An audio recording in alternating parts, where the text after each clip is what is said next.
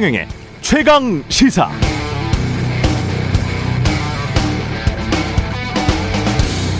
네, 이런 상상을 해봤습니다. 지난해 KBS 전직 기자가 정치인이 된 다음에 자신이 소속된 정당 누군가에게 전화를 걸어서 정치부에 전화해 놓을 테니까 이런 사실을 흘린 척 해라. 나머지는 다 우리가 맞는다. 사회부 말고 꼭 정치부에 전화해. 이랬다고 칩시다. 그리고 관련 파일을 보낸 사람은 현직 정치부 기자인 손준성. 이렇게 휴대폰에 찍혀 있어요. 게다가 기자들 다수가 이 파일 작업에 참여한 것 같다는 경찰 수사 결과까지 나옵니다. 그런 작업을 한 시점이 정치적으로 민감한 시기인 총선 직전이었음에도 불구하고 당시 KBS 사장은 그건 기자의 고유한 직무 범위에 해당되지 않아. 그러니까 나와는 관련이 없지. 기자 몇 사람이 그랬는지는 몰라도 손준성은 내 측근도 아니고 이건 뭔가 역공작, 역공작의 냄새가 난다. 이렇게 주장했다고 칩시다. 그럼 한국 언론은 과연 지금처럼 아 그렇군요 하는 식으로 기사를 쓸까요? 아닙니다. 분명 이렇게 쓸 겁니다. 언론 사상 초유의 사건. 공영방송사 전 현직 기자들 무더기로 총선 개입 정황 드러나. 녹취록에서 드러난 추악한 정치 공작의 흔적. KBS 정치 중립 내팽개쳤다. 무소불위의 KBS 이대로 놔둬도 되는가? 이렇게 최소 수십 일은 도배됐을 겁니다. 연루된 현직 기자들, 그 위 지 라인들은 당장 사표 써야 했을 것이고 KBS는 존립 자체가 위협받게 됐을 것입니다. 그런데 검사는 그냥 기자가 아니고요. 진짜 공무원입니다. 검찰은 국가의 공적 기구죠. 어제 대장동 개발 의혹의 핵심 쟁점 네 가지를 말씀드렸는데요. 고발 사주 의혹의 핵심은 비교적 단순합니다. 핵심은 헌법이 보장하는 공무원의 정치적 중립. 이런 건 그냥 뭐 대충 뭉개 버릴 수 있는 검찰의 무소불위의 권력. 이걸 언제까지 방치할 것인가? 이대로라면 똑같은 일이 또 벌어진다고 해도 우리 사회는 또 지금처럼 적당히 넘어갈 것 같습니다. 만약 감사원 또는 청와대 서기관급 이상의 고위 공무원들이 이런 짓을 했더라도 지금 이 정도 수준에서 넘어가고 있을까요?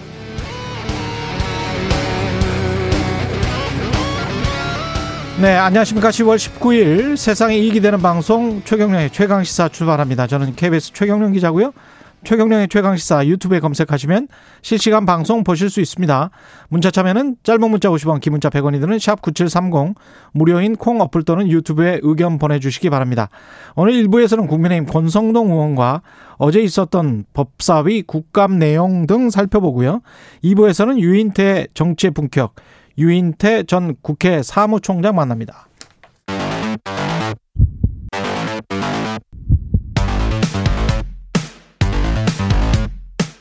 오늘 아침 가장 뜨거운 뉴스 뉴스 unboxing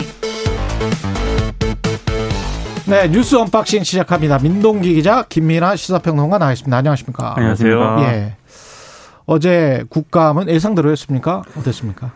어 결정적인 한 방이 없었다. 그리고 음. 사실상 이재명 지사의 동무대였다. 오늘 언론들이 종합적으로 뭐 이런 평가를 좀 많이 내리고 있습니다. 결정적 한 방은 없었다는 뭐 KBS 9시 뉴스의 헤드라인이기도 하더라고요. 네. 예. 그렇죠. 어제 상황을 쭉 보면은 이재명 지사 태도는 굉장히 어 분명했습니다. 일단 첫 번째로 이 사업을 통해서 어 국민들이 기대한 만큼의 이런 이익이 이제 환수된다든지 이런 것들이 없고 민간업자가 너무 과다한 이익을 가져갔다라는 거에 대해서 공감을 하고 유감을 표명을 했고요.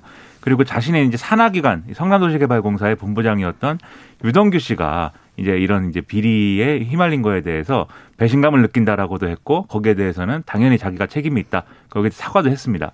근데 이제 요거 이상의 어떤 배임 혐의와 직결될 수 있는 이런 여러 가지 정황들에 대해서는 이제 아니다라고 하거나 그 당시로서는 이게 최선의 결정이었다. 그리고 세부적인 어떤 이 주주들 간에 이제 뭐 화천대유가 이제 이익을 어떻게 배분하고 이런 것들에 대해서는 자세히 몰랐다 이제 이렇게 이제 답변을 했거든요. 그러니까 이런 답변은 애초에 이제 이재명 지사가 했던 해왔던 이제 스탠스에서 그대로 이제 좀 있어 이 이어진 이런 답변이었다라고 볼 수가 있겠는데요.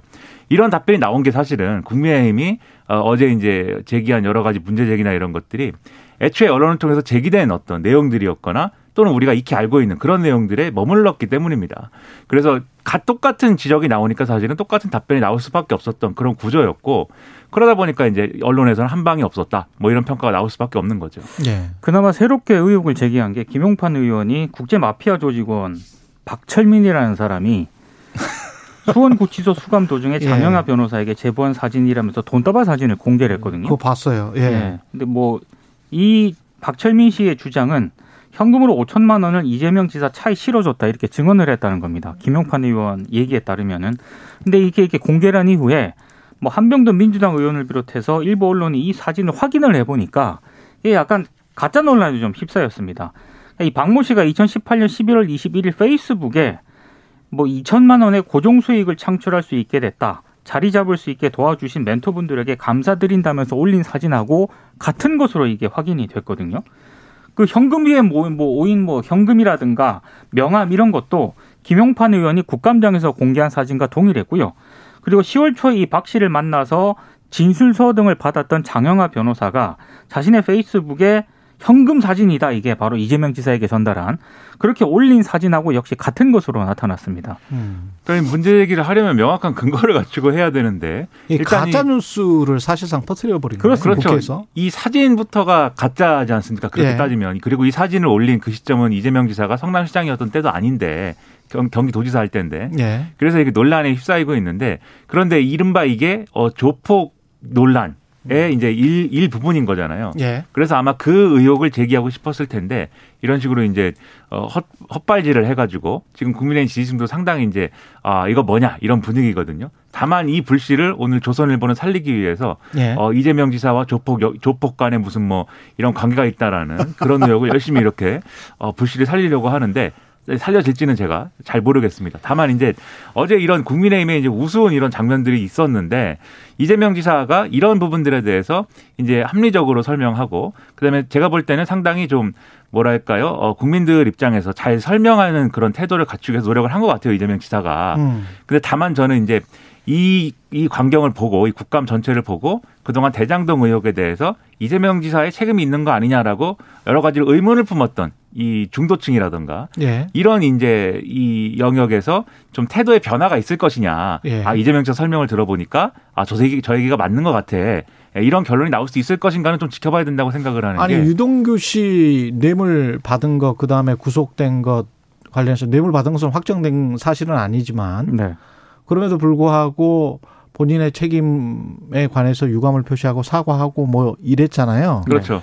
그거 그 정도의 어떤 책임 말고 결정적인 한 방이라고 하는 거는 결국은 배임을 했다면 초과이익 환수 조항 지금 검찰에서 수사하고 있다는 초과조액 초과이익 환수 조항과 관련해서 이재명 당시 성남시장이 초과이익 환수 조항을 꼭 넣었어야 함에도 불구하고 넣, 넣지 말자라는 어떤 유동규의 어떤 제안을 받아들였다든가 관련된 서류가 나왔다든가 그런 게 안 나왔죠. 그런 게 이제 한 방이겠죠. 결정적인 그렇죠. 한 방이라는 거는. 네. 근데 그런 게 없었죠. 그런 게 전혀 없었기 때문에 또는 이 공동체로서 어떤 뭔가를 받았다든가. 그렇죠. 이른바 이제 그분의 실체가 이재명 지사나 뭐 그쪽이었다든가 그렇죠. 그런 게 있어야 되는데 결정적인 한 방이 뭐냐라고 질문하실 청취자분들이 있을 것 같기에. 예. 예. 그렇죠. 예. 이제 그런 이재명 지사와 이 의혹이 이제 직결되는 이런 것들이 없다는 게 이제 한 방이 없었다라는 건데 다만 이 유권자들이 볼 때는 그렇기 때문에 이 한 방이 없더라도 사실 음. 이재명 지사의 답변 태도나 이런 것들을 보면서 아 이 상황은 이재명 지사 말이 맞는 것 같아 이렇게 이해할 수 있는 그런 맥락들을 형성할 수 있었을 거거든요. 다만 이제 원래도 이것에 대해서 의문을 갖던 유권자들이 어제 이재명 지사의 태도를 보고서는 이 태도를 바꿨을 거냐 그건 이후에 여론조사나 이런 것들을 봐야 되는 게 제가 볼 때는 이제 몇 가지 부분들이 부분들에 있어서는 좀 악영향을 줄 수 있는 부분도 있었어요. 예를 들면은 어 그 내가 만약에 화천대유 주인이었으면은 어 차라리 지나가는 개한테 돈을 주지 곽상도 의원 아들한테 줬겠느냐 이렇게 얘기하는 방식. 음. 그 다음에 이 조폭 논란 이런 것들을 제기할 때 이재명 지사가 이 웃었거든요.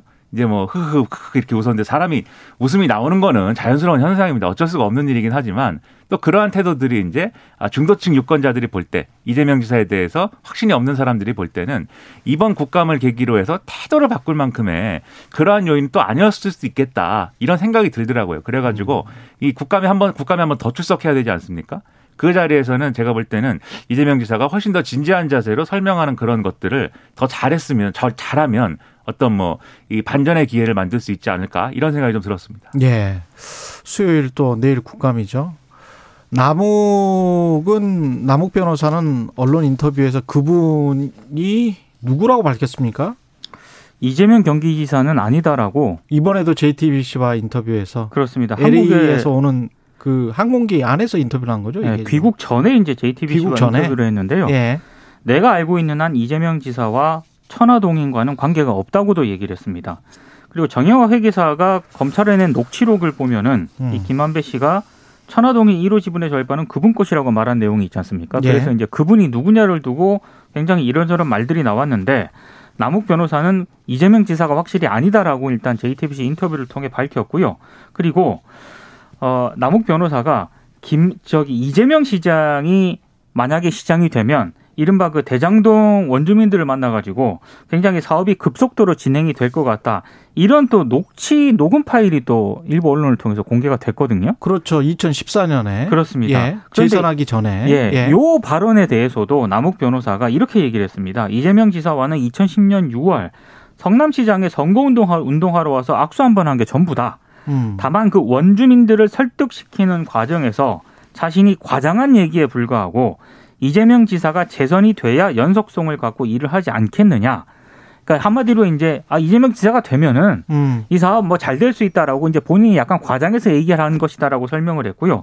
오히려 남욱 변호사가 이재명 지사가 공영 개발을 추진을 해서 2009년부터 대장동 개발을 추진하던 자신의 사업을 망가뜨리려 했다라고 주장을 했습니다. 그리고 합법적 권한을 이용해서 이재명 지사는 사업권을 뺏어간 사람이다라고 또 주장을 했습니다.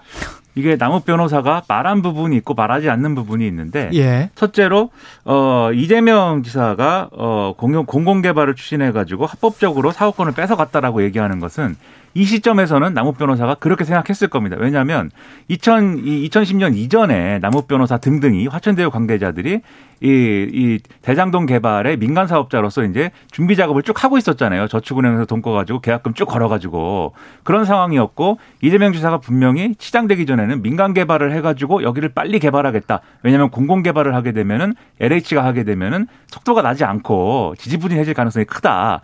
그 얘기를 하고 다녔는데 시장이 된 다음에는 공공 개발을 하겠다라고 입장을 바꾸거든요. 예. 그러니까 남욱 변호사 같은 이제 업자들 입장에서는 사업권이 이거 뺏긴 거다 이렇게 음. 생각할 수 있는 시점이었습니다 이때가. 근데 왜 그러면 2014년에 대장동 원주민들을 만나서 이재명 지사 재선 얘기를 했느냐? 2012년부터 유동규 씨가 민간 합동 개발을 얘기를 막 하고 다녀요. 이렇게 해서 개발하면 빨리 개발될 수가 있다. 그리고 그 이전 시점부터 이 추정하기로는 남욱 변호사 등과 유동규 씨가 관계가 있었던 것 같아요. 그러면 이 이재명 지사가 재선이 되면 우리가 사업이 더 원활해질 수 있다라는 말은 유동규 씨와의 관계에 대한 얘기거든요. 그런 맥락으로 그런 것 보면은. 같아요. 그렇죠. 예. 그러면 이 부분은 근데 남욱 변호사가 이 인터뷰에서 명확하게 얘기를 안 하죠. 그래서 이렇게 얘기하는 부분이 있고 얘기하지 않는 부분이 있기 때문에 요 맥락을 충실히 좀 설명해 드릴 필요가 있다라는 생각입니다. 그러니까 남욱 변호사 이야기만 또 전적으로 믿을 수 어제도 말씀드렸지만 그렇죠. 거짓말을 할 수도 있고 뭔가 지금 김 연아 평론가 이야기한 것처럼 사실을 말한다고 하더라도 빈 곳을 채우지 않고 말할 가능성 그냥 그렇죠. 중간중간 띄어버릴 가능성이 높거든요. 지금 남욱 예. 변호사 입장에서는 최대한 구속을 피하고 싶은 마음이 클 거예요. 이제 그렇죠. 구속영장 신청할 건데 예. 그럴 경우에는 지금 남욱 변호사가 언론에 얘기한 것처럼 정영학 씨, 이 회계사 정영학 씨가 제출한 녹취록의 신빙성을 좀 여러모로 뒷받침하는 진술을 하고 그에 해당하는 여러 가지 증거를 또 물증을 제시한다라고 하면 구속영장이 신청이 안 될 수도 있고 되더라도 검찰 수사에 협조적이기 때문에 어. 뭐 이게 기각이 될 수도 있고 여러 가지 조건이 있는데 남욱 변호사 입장에서는 뇌물 공여만 안 했으면 지금 혐의는 뇌물 공여이기 때문에 그렇습니다. 그게 이제 700억 약속하고 예. 5억을 줬다라고 하는 음. 그 5억 중에 4억이 남욱 변호사한테 갔기 때문에 이 부분에서 김만배 씨 혐의하고 사실상 동일한 지금 혐의예요. 그렇죠. 근데 김만배 씨 영장 기각이 됐지 않습니까? 예. 그러니까 남욱 변호사가 최대한 검찰 수사에 협조만 잘하면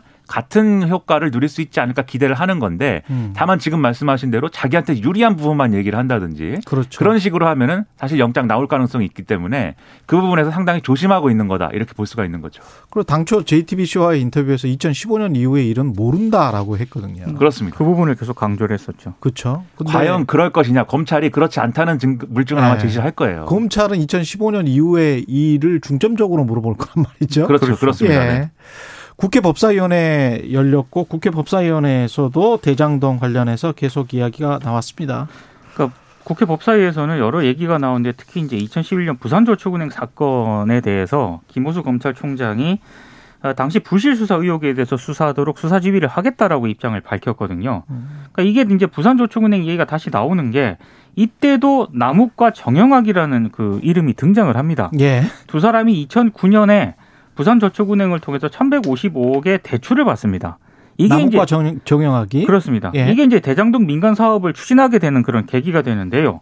이걸 대출을 알선해 준 사람이 있지 않습니까? 예. 이 알선해 준 사람이 당시 박양호 부산저축은행 회장의 인척인 조모 씨였는데 예. 알선을 해주고 10억 3천만 원의 수수료를 챙깁니다. 그러니까 만약에 이제 이게 챙겼기 때문에 알선 수재 혐의로 충분히 수사를 할 수 있는 그런 그렇죠. 사안이었는데 참고인으로만 조사를 하는 거예요. 그때 당시. 그래서 어, 이 참고인으로만 조사를 했을 때 전후 맥락을 살펴봤을 때 이상한 대목이 또 하나 있는데 당시 이 조모 씨가 부산저축은행 알선을 해준 대출 알선을 해준 조모 씨가 법조 출입 기자로 일하던 김만배 씨에게 도움을 요청을 하고요. 이 김만배 씨가 박영수 전 특별검사를 변호인으로 소개를 해줍니다.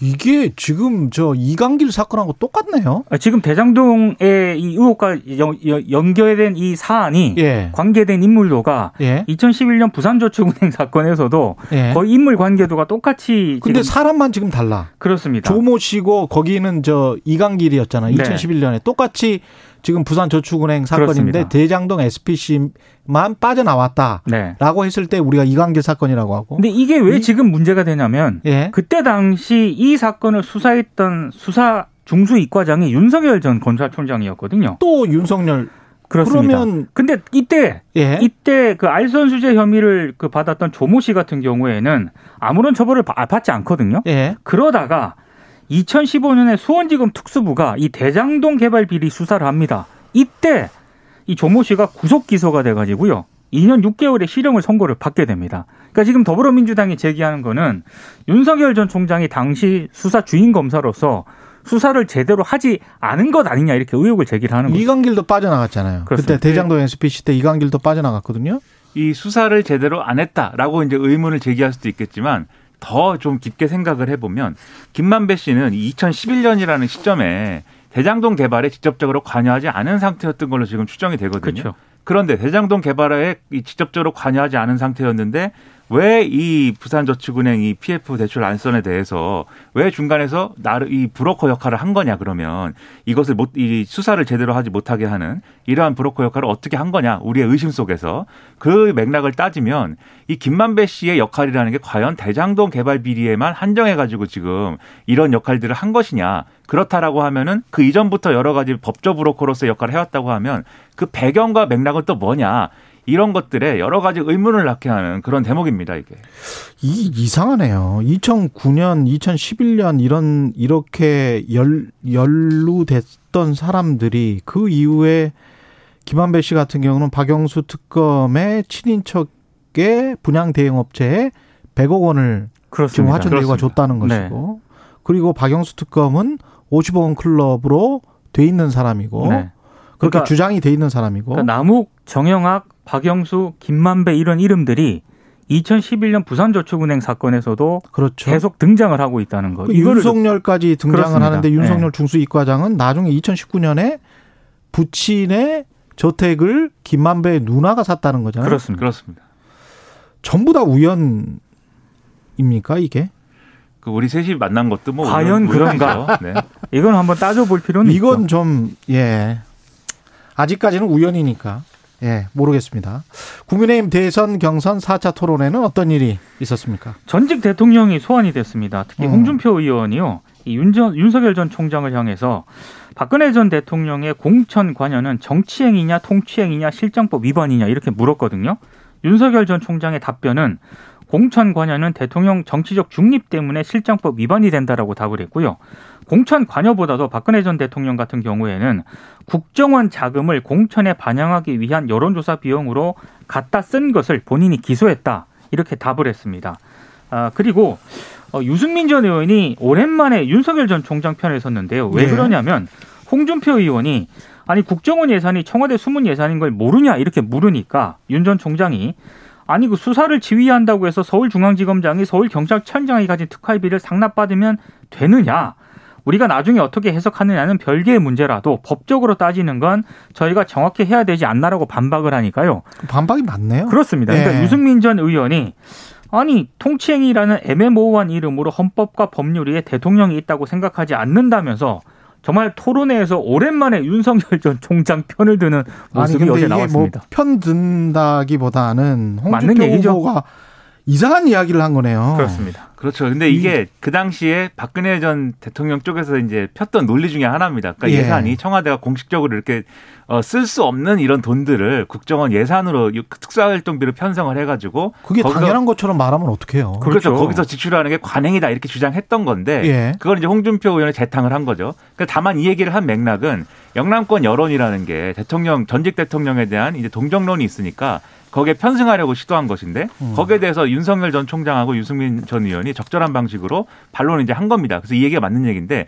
제가 좀 흥미롭다고 생각한 거는 이 반론을 하면서도 윤석열 전 총장은 그 관계를 검찰하고 경찰에 비유해가지고 또 이걸 설명을 합니다. 그래서 야 이건 좀 특이한 일이다 또 그리고 역시 아직까지도 천상 법조인입니다. 네, 검사의 냄새가 난다. 특수활동비와 네. 관련해서 홍준표 의원이 예. 예전에 좀 사건이 하나 있지 않았습니까? 그렇죠. 예. 그래서 조금 적절하지 못한 질문이었던 것 같아요. 그러니까요. 자기 무덤을 판것 같은 그런 뉴스 unboxing 민동기 기자 김민아 평론가였습니다. 고맙습니다. 고맙습니다. 고맙습니다. KBS 일라디오 최경영의 최강시사 듣고 계신 지금 시각은 7시 42분으로 향하고 있습니다.